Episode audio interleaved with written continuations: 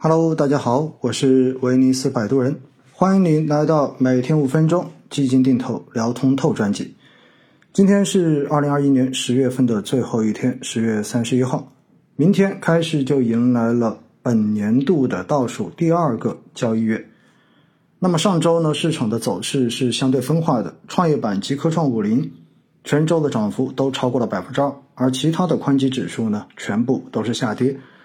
而影响上周市场最主要的两个重要消息，一个呢是上周末出台的关于房地产税的这一个进度的问题，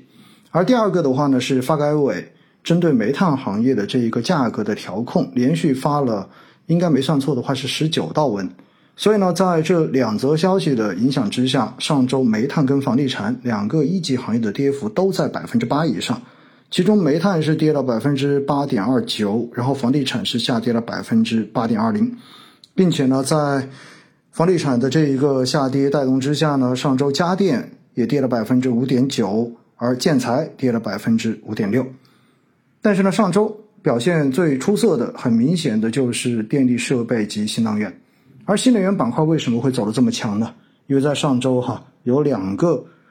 市场上的消息是刺激了新能源的情绪，一个就是特斯拉收获了新能源车历史上面最大的订单。那么，美国最大的租车公司那么给特斯拉下了一个大的订单。另外一块呢，就是国内的宁德时代，然后呢，有消息称就是特斯拉给宁德时代开始做明年的这个订货的计划了。所以呢，在这两个消息的刺激之下，上周整个新能源车以及新能源整体的表现都是不错的。而其实刺激新能源表现好的还有很重要的一个因素是在十月二十四号，那么党中央、国务院呢当时发了一个文件，就是关于完整、准确、全面贯彻新发展理念，做好碳达峰、碳中和工作的意见。这个文件的内容呢就不跟大家具体去展开，大家可以上网一搜就知道了。只是呢，在这个文件中间，就二零二五年要达到哪些主要的工作目标，其实是做了非常。明确的数据的这样的要求的，而且到了二零三零年，也就是碳达峰的这个年份的话呢，也做出了具体的这个减排的要求。而二零六零年说碳中和，那就更不用说了，对吧？对于非化石能源消费比重要达到百分之八十以上呢，做出了明确的数据上的这种指引。所以呢，这个消息出来之后，哈，应该说这意味着什么？意味着在政策层面上面已经把这个顶层的框架跟政策的目标要求全部都已经以文件的形式给发出来了。这意味着未来新能源行业的发展机会和市场空间，基本上就是一个明牌摆在桌面上的，大家都看得到的。所以呢，在这种情况之下哈，我觉得新能源板块的这种投资机会，大家基本上从中长期角度来说，根本就不要有任何的怀疑。而且在这个文件中间哈，特意就推广节能低碳型交通工具，做了一个单独的条文的规定，加快发展新能源和清洁能源车产。所以呢，我们说新能源中间的细分行业，新能源车同样的也是确定性相当高的投资方向。我觉得大家真的不要在以后的直播中间再去问我说，到底新能源怎么看呢？到底新能源如何如何啊？到底能不能投啊？从中长期来讲都值得投。现在唯一的问题是，如果短期市场过热，也就是市场短期给予了新能源相关板块过高的估值，那么在出现流动性扰动的时候，也就是比如说，呃，美国收货币啦，然后市场利率往上行啦，市场的流动性变得紧张啦。那么，如果出现这种扰动的时候呢，就很有可能在短期之内造成这些高估值板块的估值下杀。那么，这就会形成股价和整体行业股价的这种波动。那么，作为投资者而言，你是否有这个心理预期和这种波动的风险承受能力？如果你问过自己，觉得自己是有的，那么坚持新能源及新能源车的这个方向的投资，从长期来看，其实并没有什么大的问题。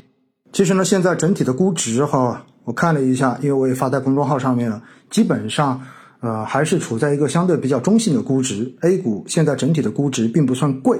而且呢，如果我们看一下月度新基金的一个发行情况哈，因为我统计的这个口径呢，跟其他的网站上面可能会有些不一样，因为我会采用按照认购起始日来统计的这一个月份的数据。为什么呢？因为我觉得，其实决定在哪个月发基金，决定在什么时候开始进行基金认购，其实本身就是基金公司跟代销的这种银行、券商渠道协商之后，根据市场情绪做出了这种安排。所以呢，如果根据认购起始日来看的话，十月份基金的认购数应该说是创了年内的新低，因为全月总共只有四十七只新基金发行，而且呢，当月的新基金一个募集数只有七百一十多亿而已，这已经是今年年内的最低值了。这在某种程度上面呢，也就意味着哈，以前跟大家讲过，叫做基金反着买，别说靠大海。这也说明，在过去的这半年，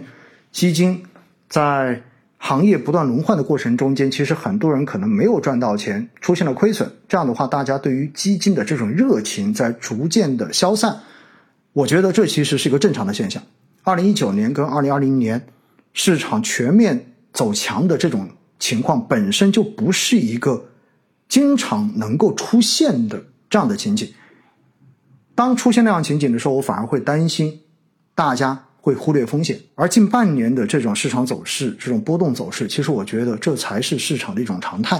那么让大家能够有充分的风险意识，有很多风险承受能力不那么强的投资人也慢慢意识到了，其实市场不是说随随便便就能赚到钱的。其实我觉得这是好事情，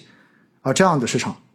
就需要我们有更好的心态，然后可以通过坚持定投来做好布局。当然。我们如果能够让自己更专业一点，对市场的波动有更深的理解，相对而言呢，可能你的心态会更平和一些，而你的投资就有可能更好的坚持下去。